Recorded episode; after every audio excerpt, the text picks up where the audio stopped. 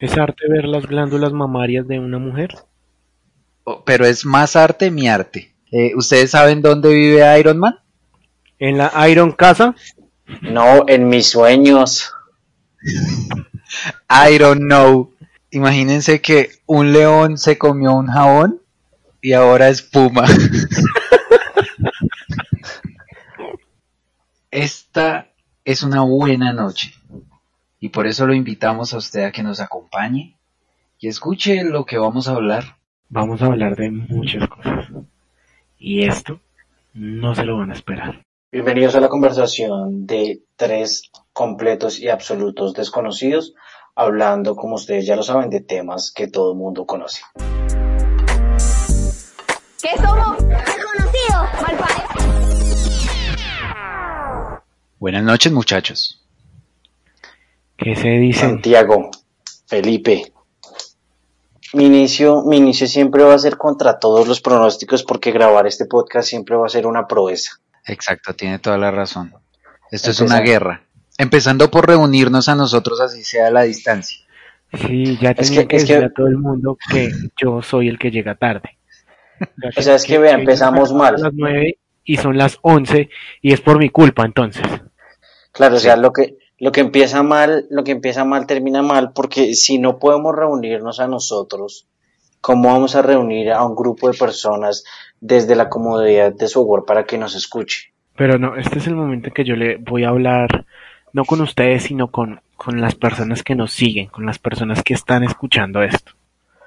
Y es que si el siguiente capítulo no estoy yo, no sigan escuchando, porque significó que no me esperaron para grabar y grabaron solos. Entonces hago un llamado y que quede grabado que si el próximo capítulo no estoy, esos pirobos me sacaron. Y no sigan escuchando el siguiente capítulo. Esto, Santiago, Santiago, dos, dos cosas muy importantes. Una, contarle a la gente que voy a escuchar de aquí en adelante, porque vamos a tener un popurrí de temas eh, atravesado por un tema central en el podcast, pero vamos a hablar un poco de eh, estatus actual eh, nuestro en, en, medio de la pandemia. Y dos, lo que acaba de decir Felipe es muy importante porque esto genera un hito en el podcast, que quiere decir que revisamos las estadísticas de este, dependiendo cómo nos vaya en el otro, sabemos cuáles son los factores que influyen para que esto no trascienda como debería trascender. Obviamente, en el próximo capítulo, en el próximo capítulo en donde Felipe no esté, si vemos que nuestra audiencia baja. Exacto, y si pasamos de los dos oyentes. Vamos a esperarlo un poco, ya no van a ser cinco, sino dos oyentes, vamos a decir, listo, podemos esperarlo una horita, hora y media más. Pero si de pronto tenemos no cinco oyentes, sino siete, fue puta, Felipe para la mierda. Curva de ascenso. Así de sencillo. Se dan cuenta que aquí el que no funciona soy yo. cancelamos contrato. O sea, por, por dos, tres seguidores simplemente van a... Ojo, porque cada oyente es muy importante. Es verdad, y como cada oyente es muy importante, merece que, que, que empecemos a hablar ah, pues, de los temas a los que a los que nos planteamos en un inicio, porque una de las cosas es, claro, la impuntualidad. Eso es un tema eh, eh trascendente. Del que este Felipe sabe mucho. Claro. O sea, trajimos el experto en, en, la materia. Y doy clases, también doy clases, ¿no? Eh, asesorías y capacitaciones de cómo llegar tarde con estilo. También de excusas. Espere, pero esto es importante porque hay gente que no sabe dar excusas cuando llega tarde. Yo, por ejemplo, jamás, o sea, yo llego tarde y tengo siempre la excusa que, que es como, sí, le pudo haber pasado, es cierto, que siga. Usted ¿Usted sabe cómo sería una clase de impuntualidad con Felipe?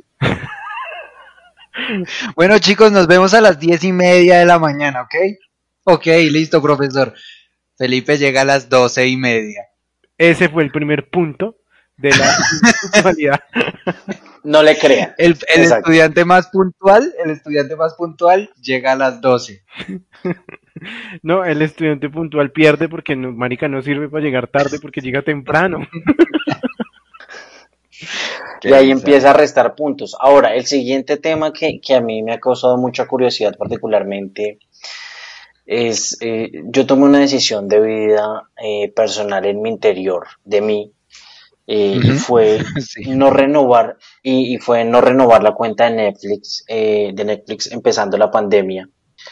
Porque yo dije porque yo dije tengo mucho tiempo y si y si me conecto con Netflix la pierdo entonces decidí no renovarla pero entonces eh, escuché a mucha gente hablando de documentales y películas que lo motivaron y mejor dicho la gente rompiéndola en Netflix y no sé, yo tengo mis reparos frente a esas películas que lo motivan a uno, que si me entiende, que lo hacen querer superarse. Ese, ese, ese es un tema que dejo sobre la mesa. Quiere decir es que está mal sentirse Dominic Toretto después de que uno deja de ver Rápido y Furioso. Bueno, sí, ya, si usted quiere sentirse Superman después de ver El Hombre de Acero, pues digamos ya ahí, ahí trasciende los límites de estupidez, pero es respetable o sea, que, que yo vea una película y, me sienta como esa persona, pues no ¿Influenciado? Sé, no sé por qué, pero ahorita solo pienso en que, que, va a ser la gente que se vio 50 sombras de Grey. Vea, eso es un escenario real. De hecho, la gente que vio las sombras de Grey siempre la criticó porque habían leído el libro y decían que como que era una mierda, o sea que la película no era nada basado en el libro real y que bueno, X. No. Usted que es el que lee de pronto se lo haya listo. Listo, listo. Leído, Camilo. Está bien, pero, pero no, yo creo que el punto es que, no sé, usted se, se, la ve y después, después quiere ser así un millonario y coger a, a la vieja y hacerle todo lo que hacían. Mm, sí. Claro, yo tengo, yo tengo, yo tengo mi postura frente a eso, que es lo que dice. Eh, tengo reparos porque estoy completamente seguro que la gente que se leyó el libro y vio la película, y, y, esto puede ser un dato real, estamos hablando que la gente que se leyó el libro está y que se ve la película está en menos del 1%, y que el resto, el 99% del resto de gente que se ve la película ni siquiera sabía que había un libro empezando por ahí. Mm, porque la ignorancia es atrevida. No voy a impartir ningún ningún juicio sobre eso porque pues igual tampoco tiene que saber uno porque cada película tiene un libro. Espere, espere, Camilo, qué pena, es que eh, hemos detectado una amenaza, no me no me hemos detectado una palabra para parecer más inteligente. ¿De partir? De partir. Palabras extrañas para parecer más inteligente con Camilo. Gracias por, agradezcame por detectar. Ah, sí, verdad, gracias. Por eso respetos por llegar tarde. Usted piensa que los temas que estamos hablando aquí no son relevantes y probablemente sea cierto, pero lo invito a que llegue hasta el final para que se dé cuenta que en efecto no son relevantes. Oiga, de hecho, hablando del tema de las películas y los libros, me hicieron acordar de Sin City. ¿Ustedes se lo han visto? Marica, a mí no me gusta esa película porque es en blanco y negro. ¿De verdad? Sí, a mí no me gustan las cosas en blanco y negro. Por ejemplo, eh, la gente que, listo, digamos que yo tengo alguna conexión con la fotografía. Y hay mucha gente que, que, que coge las fotos y las pone en blanco y negro y ya se siente un ambiente fotográfico artístico muy fuerte. Y pues, marica, no sé, es que la fotografía en blanco y negro se me hace que no es chévere. Y esa es la vieja confiable. Toda, exacto. Y toda esa película es en blanco y negro. Y yo, no, marica, suerte. No, pero porque el villano de uno de los capítulos es amarillo. Sí, tiene que resaltan unos colores y eso es novedoso. Me parece una chimba porque es novedoso, pero no me gusta que sea blanco y negro. Así que Sin City, para mí, bye. Pues vea que yo amo esa película. Me gustan las dos y son basadas en un libro, ¿sí? Eh, gracias a una amiga muy querida, eh, bueno, ella consiguió el libro en la universidad y yo lo empecé a leer, es una historieta. Y toda la gráfica de ese libro es así, blanco y negro, las ilustraciones súper fuertes. A mí me gustó. En, la historieta, en la historieta es bueno, en la historieta es bueno. ¿Sabe qué es lo más chimba? De esa película, de la primera, que Carla Yugino muestra su par de bellezas. No me acuerdo, no me acuerdo esa película bien. O sea, yo sé que la vi, pero no me acuerdo bien. Pero su par de bellezas es un par de nalgas o un par de senos. su par de pechos, su par de senos. Las glándulas mamarias. Unos bellos senos. Eh, es arte, definitivamente es arte. ¿Es arte ver las glándulas mamarias de una mujer? Oh, pero es más arte mi arte. oiga, oiga, oiga, además de eso tengo una, les tengo una preguntita. Eh, ¿Ustedes saben dónde vive Iron Man? ¿En la Iron Casa? No, en mis sueños. I don't know. Marica Santiago ahí tiene un humor arriba. Finísimo, marica. No, malísimo. Eh, eso, eso va a hacer que, que en este momento ya alguien dejó de escuchar, marica, porque dijo, ay no, suerte. Pena, señor oyente. Claro, pero, pero, pero tengo una más chimba. El problema, el problema, el problema es que no sabemos si se va a aguantar un segundo chiste y, pues ya se perdió lo que dijimos. O sea, esa disculpa que le pedimos se perdió porque el oyente ya salió hace 30 segundos. Entonces, Santiago, por favor. Voy, a decir el segundo. Imagínense que un león se comió un jabón y ahora es puma. Parémoslo de los chistes, parémoslo de los chistes que, que no está. Ay, gracias. Vamos a hablar con nuestros guionistas, por favor, para que no metan más chistes. a mí sí me pareció chistoso, eh, pero también fue porque Santiago como que se estaba riendo antes de, contar el chiste, entonces me dio, me dio mucha risa. Pero vengan, yo dejemos los chistes hasta ahí y a mí me parece que, tenemos que ser ahora honestos. Tenemos que ser honestos y, tenemos que llegar a nuestras verdades honestas que nadie quiere aceptar. ¿Y eso qué es? Explíqueme, Pip. O sea, es esa verdad que, que marica, todos tenemos eh, esa cosa que hacemos y, y, nadie es capaz de revelarla, aunque todos sabemos que es algo que hacemos, pero nadie lo revela, como por pena o por el que dirán. ok.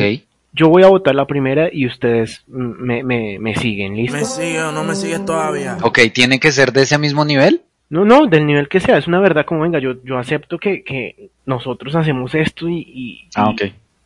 y, la gente no se lo espera, pero realmente es que es así. Por ejemplo, yo, yo siempre me he preguntado, eh, digamos que nosotros vemos a la gente y hay gente que se puede sacar un moco tranquilamente, ¿cierto? O sea, con moquito y, lo bota. Normal. Digamos que eso no está bien visto, pero puede pasar. Ah, pero nadie se come un moco. Nadie. Ahora nadie. O sea, ¿usted está diciendo que ahora nadie o nadie lo hace? Nadie nunca se come un moco. Pero entonces, yo aquí es donde vengo con, esta pregunta. O sea, ¿qué sentido tiene sacarse un moco si no se lo va a comer? Pues yo digo que tiene todo el sentido. Exacto. Tiene todo el sentido. Marica, un moquito, ¿para qué lo va a botar?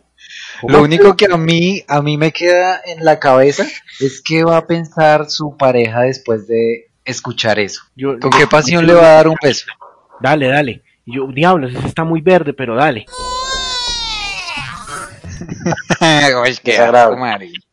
yo, yo entiendo, yo entiendo el punto de Felipe porque hay cosas que, que la gente no, no acepta, eh, que son verdades eh, a voces, pero la gente no acepta. Verdades Claro, aunque el ejemplo de Felipe fue supremamente escatológico y yo particularmente no le veo ningún sentido, porque primero si estamos hablando de sacarse un moco con, con la mano, pues, mm, pues existe el papel higiénico, amigo. Espere, espere, espere, un momento. No, pero, o sea, eso es como comer, como comer pollo con cubiertos. No. Sacarse un moco con un papel, marica. hay que usted se mete el dedo y toma. Y lo sacas. A mí, a mí me empieza, a mí me empieza como a picar entre el cuello y el hombro. Déjame decirle que en un papel sí es desagradable. Yo tengo una. No es tan dura, pero se las voy a decir. Yo, durante un tiempo, tuve... Noches de transformista. ¡Gay! Ah, ok, perdón. Siga. ¿Coronavirus? No. Tenía la, la maña de rascarme la cabeza y buscar si había alguna especie de folículo. Una carachita. Buscar una carachita en el cuero cabelludo. Sí. Pero no carachita, sino folículo. Pues obviamente a mí se me empezó a caer el cabello, entonces empezaba, digamos que a rascarme, pero entre la rascada yo sentía en la cabeza una puntica suavecita y yo la cogía y trin, me la quitaba y eran los, los folículos. Y ahí decía, puta, soy más calvo. Ah, marica. Santiago ahí todo osado ahí haciéndose daño. O sea, sabiendo que se está quedando más calvo. El Santiago ahí dándole, arrancándose el forínculo. El forínculo. Una vez me di cuenta que hay una, un trastorno, un TOC, un trastorno obsesivo compulsivo, de gente que hace eso, pero que se queda literal calva de verdad, verdad. O sea, yo, pues, normal, digamos. Claro, porque no está tan calvo, solo le queda 5 o 7% de pelo, pero no está calvo. Es una, es una calvicie normal, digamos, pues. ¿Sí? ¿Ustedes, ¿Ustedes conocen a Kaiju? Santiago es como Kaiju, pero un poquito más grande y con la barba roja. Si quieres saber, señor oyente, quién es Kaiju, porque yo no lo conozco, entonces, síganos escuchando y cuéntenos al final quién es Cayu. Si quiere, coméntelo, compártalo o síganos. Muchas gracias. Yo siento, yo siento que, que, que, lo que dice Felipe es verdad. Santi es como la evolución de Caillou degenerado, o sea, como que terminó la serie infantil de, televisión y terminó, acá. Y terminó acá, marica. Pero quién hijo de putas es Caillou, en serio, yo no Caillou, perro, usted no tiene, marica, hermanos, sobrinos, un primito. ¿Usted mismo no se, no se vio Caillou hace unos años? No. Perro, es un niño lo más de bonito y, y corría ahí, hacía su programa de muñequitos animados. Tenía bueno, yo tengo, yo tengo, respecto a eso, yo tengo una verdad eh, en la categoría de tema de Felipe, una, una, una verdad honesta que nadie quiere aceptar y es que eh, yo veía programas de, de, de, de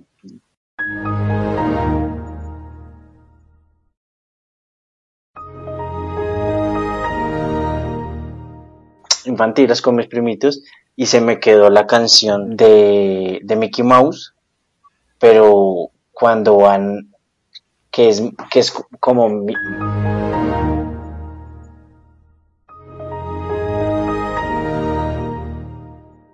no me acuerdo bien, entre la semana pasada y antes, antepasada la tuve en la cabeza, pero es como algo como Misca, Misca Musca, no sé qué, una vaina así, y tenía esa canción, marica, y le daba vueltas y le y yo, ¿Usted, sabe, usted, sabe cuál es la Mausca herramienta? Esa, hablando de eso, que hacían como un cantico para, para empezar, literal. la verdad es que, o sea, esta verdad que usted está mm, revelando es que a usted le gusta ver programas infantiles con sus sobrinos, obviamente. Pero pues ya hace mucho no los veo porque no viven acá, pero me quedó, me quedó esa canción ahí de, de Mickey Mouse. ¡Oh, Camilo! Vamos, amiguito, cántala. Es que no me la acuerdo. Voy, a buscarla, voy a buscarlas ya mismo para cantárselas en vivo. Oigan, pero no, lo más chistoso es imitar a Dora, ¿no? Un programa de Dora la Exploradora. ¿Ustedes han visto el video? Hay un video que es como todo drogo de la Dora la Exploradora. No me gustan los videos. La exploradora ahorita pues ya ha crecido, ¿será que ya está buena?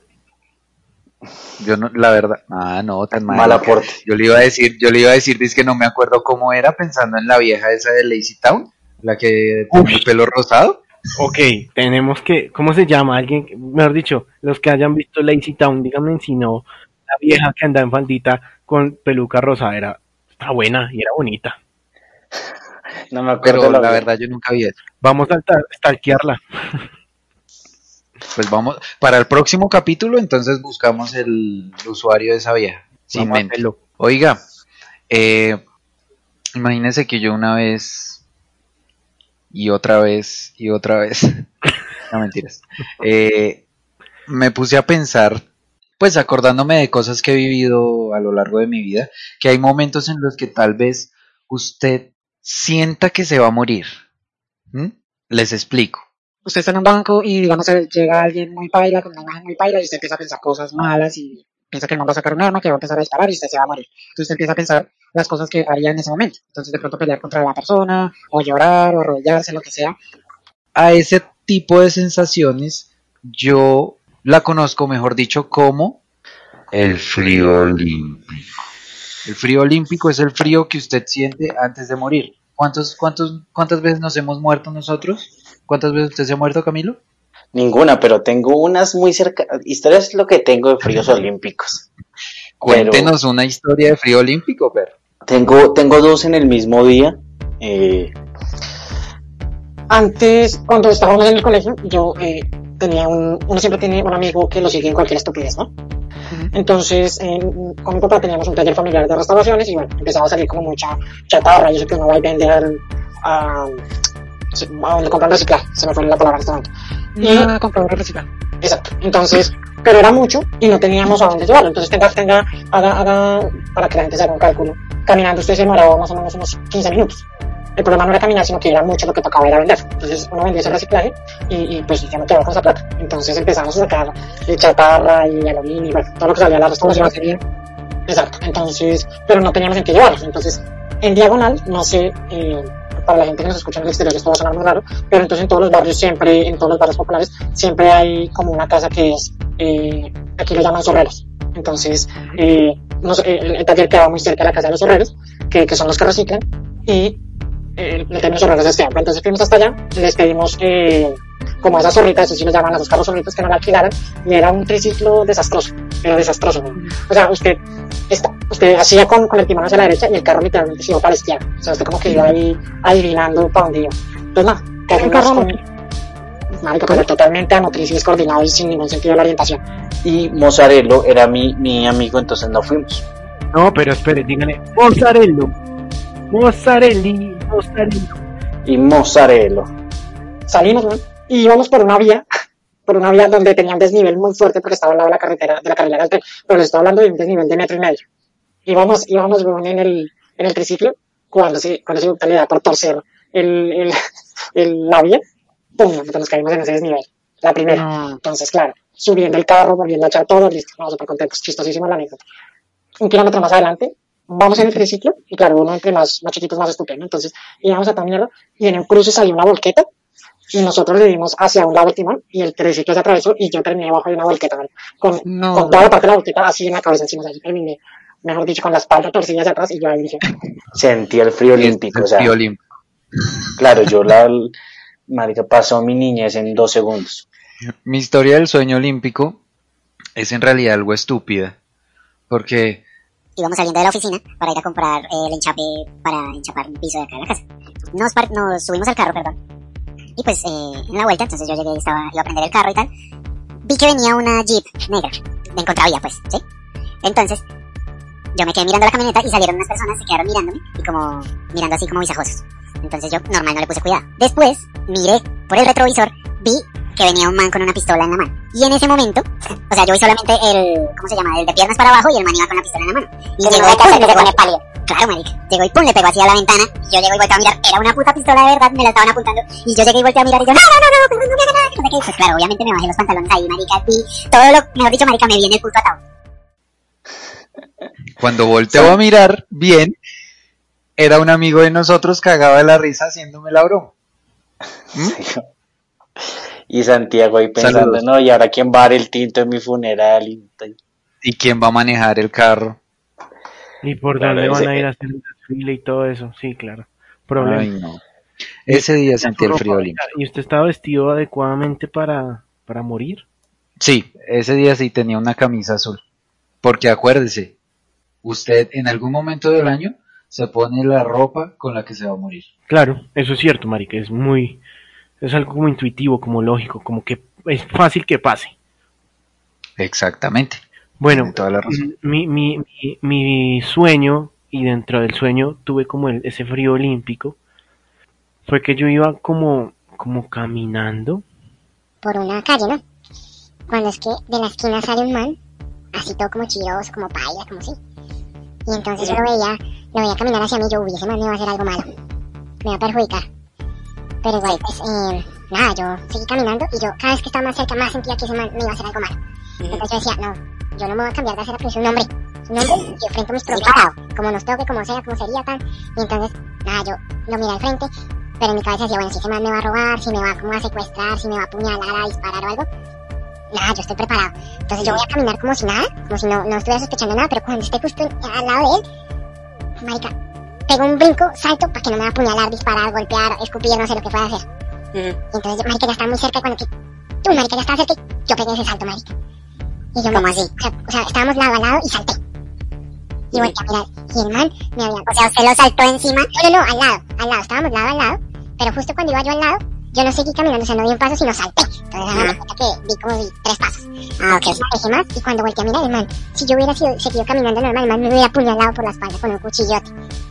Ah, pero marica, yo soy tan hábil hasta en mis sueños, yo, yo lo vi en los ojos de ese man que me iba a hacer algo y... Y pues marica, yo vi eso y cuando, cuando, cuando me soñé eso, pues marica me desperté re asustado y ese sueño fue hace harto. Así como cuando, así como cuando uno le está cogiendo el sueño y siente que se cae. Eso, eso mismo, marica. De ver como el cuchillo. ¿A le ha pasado eso, Camilo? Todo el tiempo, marica.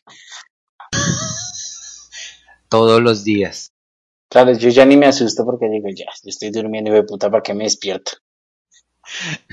Usted dice, me estoy cayendo, me estoy cayendo. Ah, no, estoy durmiendo. Venga, espere, pero es que eso pasa es porque eh, el cuerpo cree que usted se va a morir, marica. Entonces, como, como que, marica, despierte. Porque sí, porque es, es un frío olímpico inconsciente. Ajá. un frío olímpico de supervivencia. Y ese es el verdadero frío olímpico porque usted no se está dando cuenta. Su cerebro es el que, o sea, usted se está muriendo, pero su cerebro llega y ¡pum! Levántese. Claro, y, y él toma esa decisión, ¿dejo morir a este idiota o lo, o lo despierto? mi, mi cerebro me quiere. no me hubiera rato. Dice, de pronto este chino sirva para algo. Levantémoslo. Ahora, yo tengo que, yo tengo que hacer un, paréntesis acá y tengo que hacer una fe de ratas porque en el podcast pasado. tampoco trate hacia los oyentes, No, no, no. Yo sé que aquí hay gente culta que, que me escucha. Porque en el, en el episodio pasado estábamos hablando sobre el futuro y sobre cómo yo eh, estaba haciendo unos videos para el futuro y en algún y, y, el, y el, la iniciativa es muy buena pues porque es para mis primitos que ahorita son unos niños pero en algún momento se me fue una grosería fue muy inconsciente yo soy muy grosero pero se fue la grosería inconscientemente y, y todos dijeron como claro qué, qué, qué buena iniciativa pero como que los, los tratas mal y yo, no, es, que soy muy grosero, se me fue inconscientemente. Oiga, si usted dijo eso, marica. Claro, entonces, pero yo no, yo no me fijé hasta que la gente me dijo que me escuché, entonces ahí cierro mi fe de ratas, no fue con ninguna intención, hace parte de, de, mi ser. Fe de ratas es como, discúlpenme. No, es como una, como una edición, eh, como previa, se entiende como que se, se, se hizo el error y para no modificar todo, se hace la fe de ratas donde dice, oiga, cometí este error. Entonces es como una edición a posteriori, como una corrección a posteriori. Corrección a posteriori. Palabras extrañas para parecer más inteligente. Si dice a posteriori ya, marica, usted está en otro nivel. Sígame en mis redes sociales para más consejos. Esto fue todo en el tercer episodio de Desconocidos Podcast. Claro que sí, querido público, si llegó hasta acá, muchas gracias por escucharnos, por aguantarnos. Recuerden seguirnos en arroba desconocidos raya al piso podcast en Instagram y por favor escuchen los demás capítulos y cuéntenos qué les pareció. Incluso se vale si dicen que esto es una mierda no, pero esto es una chimba, pero el siguiente va a ser más chimba porque, porque somos muy chimbas y esto es una chimba y todo, todo, todo lo que nosotros hacemos es chimba. ¿Qué somos? Desconocidos, malparidos.